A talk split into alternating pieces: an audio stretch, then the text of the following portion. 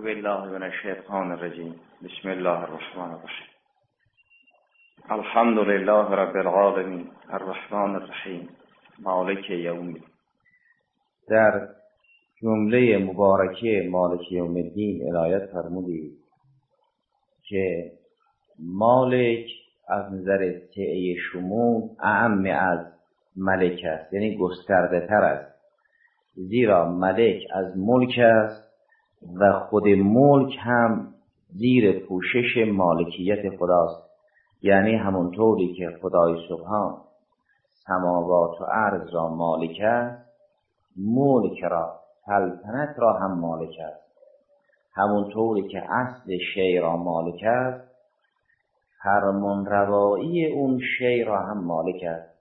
که می‌گویم قول اللهم مالک ملک همونطوری که سماوات و عرض ملک خداست ملک و سلطنت بر سماوات و عرض هم مال خداست.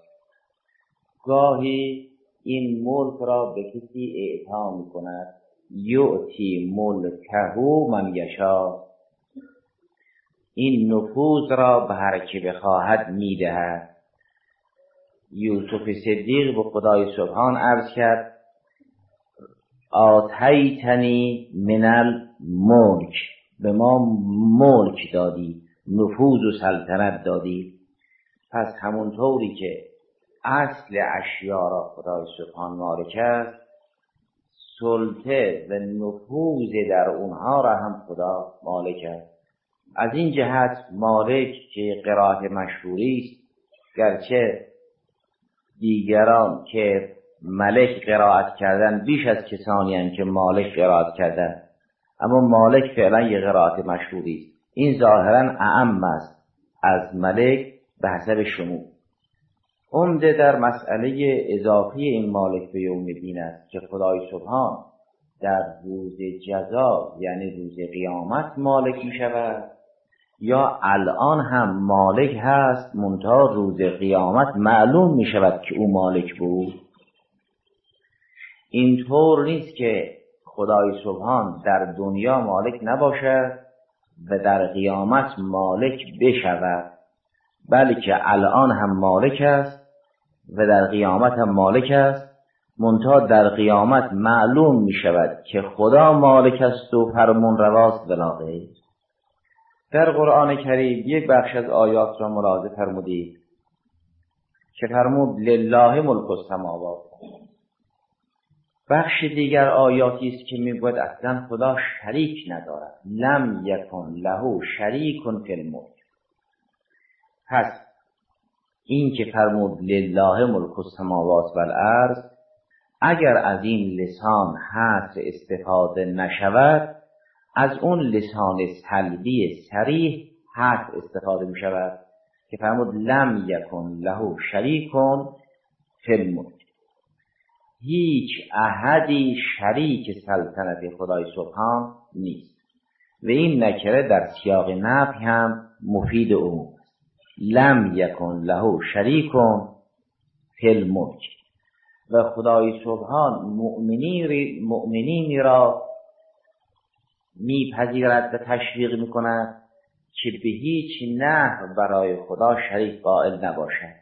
لذا در اون کریمه میفرماید به اینکه لا یشرکون بی شیئا چین هم نکره در سیاق نفی است. هر گونه شرک را نفی می‌کند. موحد راستین کسی است که برای خدای سبحان در هیچ امر شریک قائل نباشد. پس این آیه که می‌گوید؟ لم یکن له شریکون فی الملک. مطلق شرک را طلب می‌کند. قهرا ملک و سلطنت و نفوذ از آن خداست. از اینها ظاهرتر آیاتی است که صریحا به پیامبر دستور می‌دهد. میفرماید بگو من مالک چیزی نیستم. برای خودم. چه رسد برای شما؟ اون هم در سوره یونس هست به چهل و نه قل لا املک لنفسی ذرا ولا نفعا الا ما شاء الله. من برای خودم مالک سود و زیان نیستم. مگر اون چرا که خدای سبحان بخواهد. یا در سوره اعراف این چنین میفرماید آیه 188 قل لا املک لنفسی نفعا ولا ضرا الا ما الله. من مالک هیچ چی نیستم یعنی تکوینم هیچ چیزی ملک من نیست. و اما اون چرا که موسی کریم سلام الله علیه فرمود انی لا املک الا نفسی و اخی اون راجع به تشریع است نه راجع به تکوین. نه یعنی خدایا من مالک خودم هستم و برادر من هم مالک خودش است. نه تا با آیه سوره اعراف و سوره یونس مباین باشد. در سوره اعراف و سوره یونس خدای سبحان به رسولش فرمود قل لا املکو لنفسی نفعا ولا ضر بگو من مالک سود زیان نیستم. اونجا که موسی کلیم می‌گوید لا املک الا نفسی و اخی نه یعنی من مالک نفس خودم هستم و برادر من هم مالک نفس خودش هست تکوینا. بلکه به این معناست خدایا تو که دستور دادی مردم هدایت بشن ما پیامت را برسانی من فقط اختیار خودم را داشتم که ایمان بیاورم. برادر من هم اختیار خودش داشت که ایمان بیاورد. ما دیگه اختیار مردم رو نداریم. این مسئله تشریع است و تکلیف. و این کریمه لا املک الا نفسی و اخی نه یعنی من فقط مالک خودم هستم و مالک برادرم هستم. لا املک الا نفسی. و اخی که اخی اصل بر نفسی باشد و مفعول باشد برای الامر این چنین نیست. انی لا املک الا نفسی و اخی هم لا یملک الا نفسه. من مالک خودم هستم به ایمان آوردم. برادر من هم فقط مالک خودش هست و ایمان آورد. دیگر قدرت ایمان آوردن مردم در اختیار ما نیست.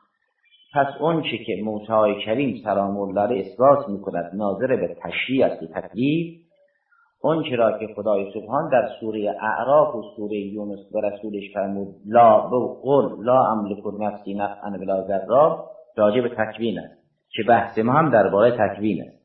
یعنی چیزی در جهان هستی ملک احدی نیست الا خدای سبحان. اونگاه بله دیگه تشریعی که به انسان اختیار دادن که انسان اگر ایمان آورد نفع می‌برد و ایمان نیاورد ضرر می‌برد. اونی که نظام هستی را تأمین می‌کند کلا سراسر به اختیار خدای سبحانه. انسان مکلف فقط در همین حد تشریع می‌تواند نفع ضرر خود را تعیین کند. انا هدیناهم نجدین اما شاکرا و اما کفور. پس این که خدای سبحان گاهی بالقول المطلق میفرماد لم یکن له شریک فی الملک. گایم به رسولش میفرماید بگو من مالک چیزی نیستم. پیداست که در دنیا و آخرت احدی مالک چیزی نیست الا خدا. و همین معنا را قرآن کریم باز می‌کنه میفرماید غیر خدا.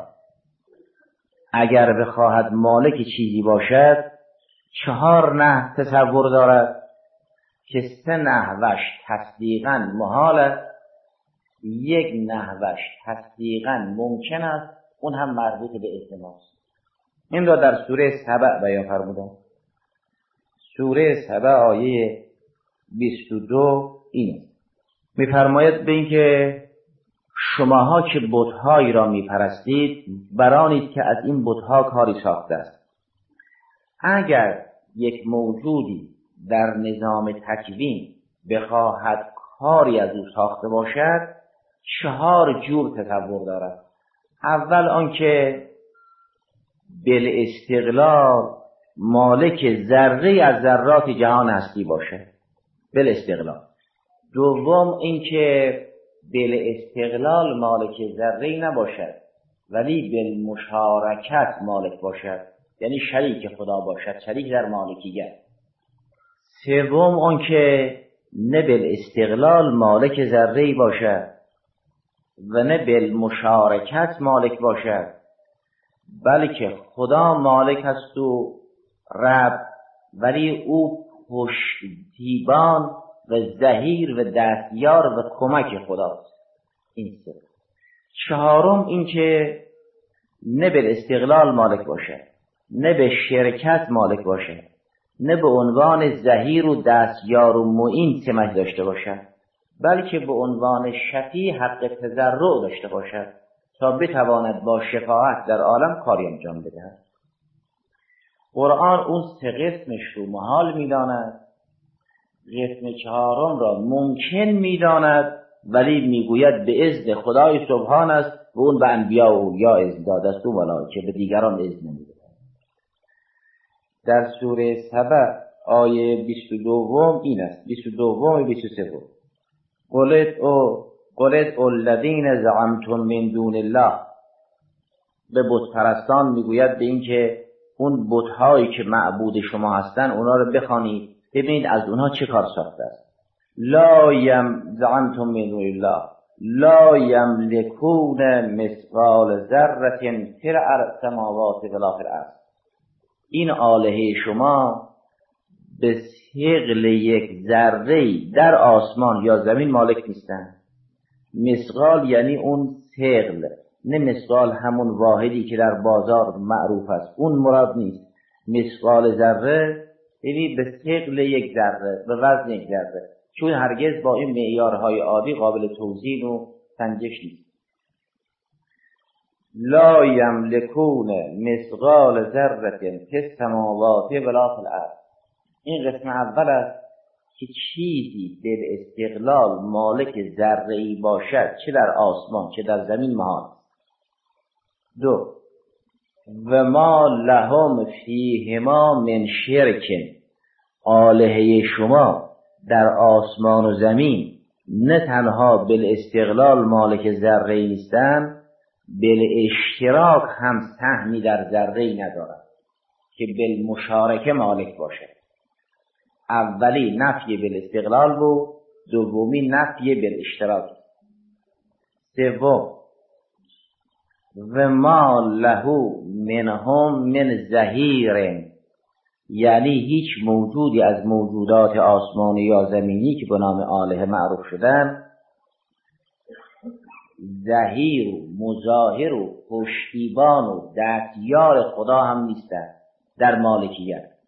که خدا به استقلال مالک باشد اینا کمک و زهیر و پشتیبان خدا باشند اینم محال این سه پس غیر خدا ذره ای را بخواهد بل استقلال یا بل اشتراک یا بل مظاهره مالک باشد محال است. این سه قسم قرآن نه من قسم چهارم که مسئله شفاعت است.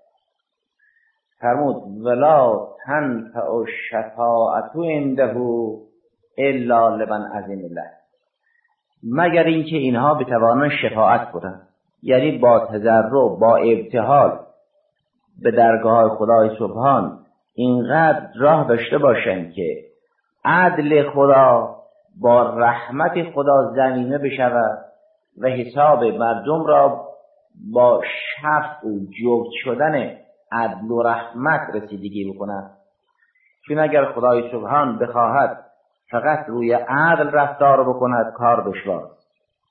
اگر رحمتش زمینه عدل بشود که این شفع است این جفت است و این شفاعت است اونگاه کار آسان است.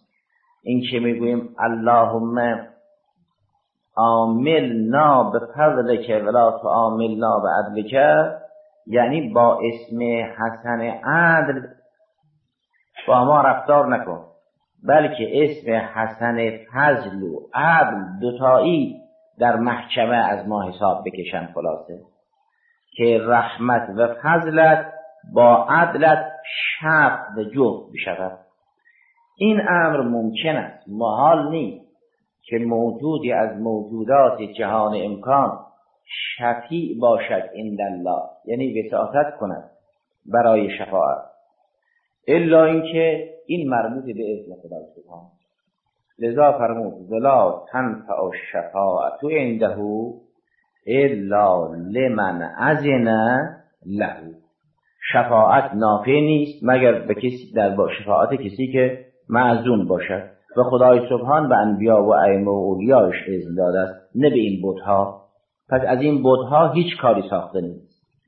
فتحصل که غیر خدا ذره ای را در نظام هستی نه بل استقلال نه بل مشارکه نه بل مظاهره مالک نیست. اگر این چنین است پس او مالک دنیا و آخرت است. هم در دنیا او مالک است هم در آخرت.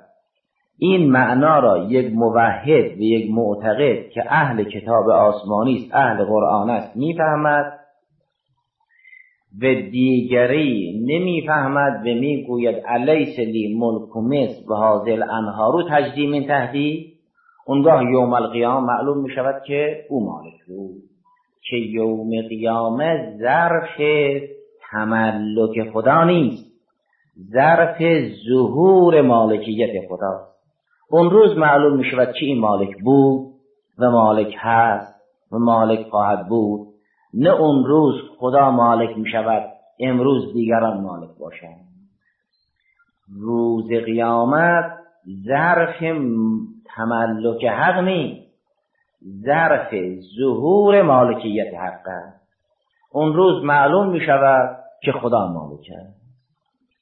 و در همین سوره سبع با سخنی درباره مالکیت حق است. آیه چهل و دو همین سوره سبع که میفرماید فالیوم لا یملکو بعضکم لبعض نفعا ولا ذرا امروز که روز قیامت است هیچ کدام نسبت به دیگری مالک نفع و ضرر نیستید در حالی که در سوره یونس به اعراف فرمود در دنیا هم مالک نیستی. در دنیا مالک نفع و ضرر خود نیستی چه رسد به مالک نفع و ضرر دیگران؟ پس اگر در آیه چهل و دو سوره سبع فرمود هل یوم لا یملک بعضکم لبعض نفعا ولا ضرا یعنی امروز کسی نمی‌تواند به دیگری نفع برساند یا آسیب برساند یعنی امروز برای شما روشن شده نه اینکه در دنیا می‌توانستید و امروز نمی‌توانید. وگرنه صریحا در دنیا به رسولش فرمود لا املکو بگو لا املکو لنفسی نفعا ولا قیامت روز ظهور مالکیت حق است. و اون کس که می‌گوید لو کشف القتا مزدد تو یقینا هم امروز می‌بیند لله ملک السماوات و الارض هم امروز می‌گوید لا املک نفسی نفعا ولا ضرا. هم امروز می‌داند که لا یملک احد لاحد نفعا ولا ضرا. بنابراین اون چه که در سوره زخرف از فرعون نقل کرده است. آیه پنجاه یک سوره زخرف. که و نادا فرعونو فی قومه قال یا قومه علیس لی ملک مصر؟ و حاضر الانهار و تقدیم تهدید نشانه آن است که فرعون رب عالمین را نشناخت. و اگر کسی این چنین بگوید بگوید امروز کذا فردا خدا. امروز کار ما فردا کار خدا. این موحد کامل نخواهد بود. زیرا برای خدا امروز و فردا یکسان است. همونطور که فردا مالک است امروز هم مالک است. این یوم الدین ظرف مالکیت یا تملک حق سبحانه نیست. ظرف ظهور مالکیت مطلقه. ظرفی است که در اون ظرف برزو لله الواحد القهار. اون روز می‌فهمند که غیر از خدا مالکی نبود و نیست. پس اگر کسی این چنین بیاندیشد بگوید من بر این امر سلطه دارم او در همون مقطع موحد کامل نخواهد بود. چون چیزی مشکلتر از توحید نیست و چیزی هم پرفضیلت تر از توحید نیست. از امیر المؤمنین علیه السلام و علیه السلام سوال کردن بعد اینکه فرمود سلونی قبلا تفقدونی ابن کوا سوال کرده است از اونجا که شما ایستادی تا عرش خدا چقدر فاصله است؟ حضرت فرمود سل متعلما ولا تسأل متعنتا منظور چیز فهمیدن باشد این طور سوالها رو مطرح نکن و این طور جور سوال نکن. اونگاه فرمود من موقفی اونجا که من ایستادم. الالعرش ان یقول قائل لا اله الا الله. که این توحید انسان را از فرش به عرش میرسانه حالا معلوم می شود که این حدیث شریف که مرحوم صدوق رضوان الله در توحید نقل کرده است که رسول خدا صلی الله علیه و آله وسلم فرمود ما قلت ولم یقل احد قبلی قطو افضل من لا اله الا الله این یعنی حضرت فرمود نه من نه هیچ کسی قبل از من کلمه ای به عظمت لا اله الا الله نیاورده. توحید از همه کارها مشکلتر و از همه کارها افضل است. افضل ذکر لا اله الا الله. انسان به حق معتقد باشد که مالک چیزی نیست. خیلی از کارها را که وقت تحلیل بکنید می‌بینید راه راه فرعون است. که انسان می‌گوید این مال من است من خودم زحمت کشیدم و ماننده اگر کسی این چنین بیاندیشد این اندیشش درست نیست. بگوید علیس لی ملک مصر مگر نفوذ مصر مال من نیست و حاضر انها رو تجدید میدهدی و اگر کسی خود را هم ملک و نافذ در یک امری بداند این معلوم شود با خدا بیعت نکرده چون بیعت با خدا یعنی بیع جان و مال. اگر کسی مسلمان است و موحد است یعنی با خدا بیعت کرد. بیعت کرد یعنی چه یعنی با نفسه و ماله من الله سبحانه و تعالی. این معنی بیعت. پس اگر جان و مال خود را با بیعت بی کرد و به خودش فروغ حرفش این است. لا املک نفسی نفعا ولا این معنای بیعت است. و اگر کسی خود را مالک دانست معلوم می شود بی نکرد. چون بیعت کردن به بی کردن با مالک مسلم بودن که سازگار نیست. انسان مسلم را بفروشد و بعد مالک مسلم باشد. این که نیست. اگر ما احساس کردیم در گوشی از کارهایمون مالکیم و ملکیم معلوم می‌شد در همون گوشه بیعت نکردیم. چطور در مسائل عادی اگر یک کتابی را بفروشیم یا فرشی را بفروشیم خود را مالک اون فرش و کتاب نمی‌دانیم. اونگاه با خدایمون بیعت کردیم یعنی بی کردیم یعنی جان و مال را فروختیم بعد خود را مالک می‌دونیم. این فرض ندارد یک موحد کسی است که با نفسه و ماله من الله سبحانه و تعالی لذا لا یملک نفسی دفعا ولا ذرا ولا موتا ولا حیاتا ولا مشکل این خاصیت این که می‌گوید یا قومه؟ علیس لی ملک مصر و حاضر. انها این فکر فکر توحیدی نیست. خدای سبحان این رو تخته می کند می‌گوید به این که قیامت معلوم می شود که تو ملک نبودی. و باز در همین سوره در سوره شورا مشابه این معنا آمده است که ادهی مالکیت را به غیر خدای سبحان و ملک و فرمون روایی را به غیر خدای سبحان نسبت داده. نه او به تکوینی است دیگه. یعنی کسی که مؤمن هست موحد هست یعنی معتقد است که چیزی در عالم مال او نیست مال نیست. لذا اگر در شعون هستی خود هم بخواهد تصرف بکند باید او اجازه بده حالا چون جان خود و مال خود را فروخت حالا اگه خواست با این چشم جایی ببیند این تصرف در ملک غیر است. باید اون غیر اجازه بده اگر خواست چیزی را بشنود انسان اینطور نیست که بگوید من آزادم گوش من است به هر چی می‌خوام گوش بدم یا چشم من است می‌خوام هر جا نگاه بکنم. این تصرف در ملک غیر است به اذن غیر اذن غیر. لذا اگه خواست چیزی رو ببیند باید اجازه بگیرد. بشنود باید اجازه بگیرد. جایی برود باید اجازه بگیرد. حرفی بزند باید اجازه بگیرد. اینطور نیست که انسان هر کاری خواست بکند. مجاز بشه. اون هم در بعضی از روزهای قبل گذاشت که مسئله بی مسئله شرا مسئله عجز و مانند آن تعبیر می‌کند تشویقی است. و ما چیزی نداریم که به او بفروشیم یا طلبی از او نداریم که از او عجز بخواهیم. یا کار را برای اون نکردیم که او به ما عجر مرحمت کند. تعبیر بی تعبیر شرا تعبیر عجر فقط تشویقی است.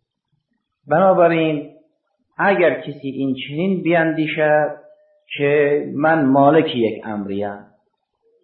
این با توحید سازگار نیست. پس مالک یوم دین یعنی روز جزا ظاهر می شود که مالک مطلق خدا بود نه خدا مالک روز قیامت است. یعنی در روز قیامت خدا مالک است. این یا ظرف ظهور مالکیت مطلقه خداست. یعنی لله ملک السماوات والارض اون روز ظهور می کند نه اون روز ظرف تحقق باشد اون روز ظرف تلبس خدا به این وقت باشد و مانند اون. همونطوری که قدوس بودن خدا این چین است. خدا الملک القدوس است. هو العزیز الملک القدوس. ملک از اسماء جمالیه خداست هموار خدا ملک است. قدوس از اسماء جلالیه خداست همواره قدوس است. منتها در دنیا برای عده روشن نیست در آخرت روشن می شود نه که در آخرت خدای سبحان به این اوصاف متصف می شود او دائما ملک قدوس است. دائما ملک است. دائما قدوس است. خدای سبحان برای نظم امور اجتماعی افراد را نسبت به یکدیگر مالک می‌داند مسائل را ملک افراد می‌داند مال را به افراد نسبت می‌دهد ارث را بین ورثه تقسیم می‌کند. می‌گوید میگه لا تاکلوا اموالکم بینکم بالباطل. هر کس هر کس کرده است مال خود اوست و مانند اون. الا ان تکون تجارت انتراز و نظائرها. وقتی که افراد را نسبت به هم میسنجد مسائل اجتماعی را نسبت به هم میسنجد میان هر کسی کار کرد نسبت به دیگری مالک. لا تأکلوا اموالکم بینکم بالباطل. اما وقتی حساب مردم را با خودش میسنجد می‌فهمد شما مالک نیستی انفقوا مما جعلکم مستخلفین فی. دیگه نمیفرماید انفقوا من اموالکم. میفرماد شما خلیفه منی مالک منم. اون چرا که من به شما خلیفه دستور دادم انفاق کنید. یا آتوهم من مال الله الذی آتاکم. از مال خدایی که خدا به شما داد اعطا کنید. بنابراین یه روابط اجتماعی هست که این روابط اجتماعی مسائل اقتصادی رو تنظیم می‌کند. هر کسی از راه حلال چیزی رو دست آورد مال و نمی شود در مال کسی بدون اذن او تصرف اما وقتی همه اموال را و مالکین را به خدای سبحان نسبت می‌دهیم معلوم می شود که اموال و مالکین اموال همه و همه ملک خدایند لذا در سوره حدید فرماد و انفقو مما جعلکم مستخلفین. آتوهم من مال الله الذی آتاکم. در بیانات هست امیر در نش هست که خدایا تو مالکی و تو ما را مالک کردی. و اگر از ما گرفتی یک تکلیف داریم مادامی که در اختیار ما تکلیف دیگری داریم اینطور نیست که چیزی را خدای سبحان به کسی بدهد تفویض کند و از ملک خدای سبحان بیرون برود و چیزی مالک بشود لا یملکون مثقال ذره. چه آلهه اونها و چه غیر آلهه اونها.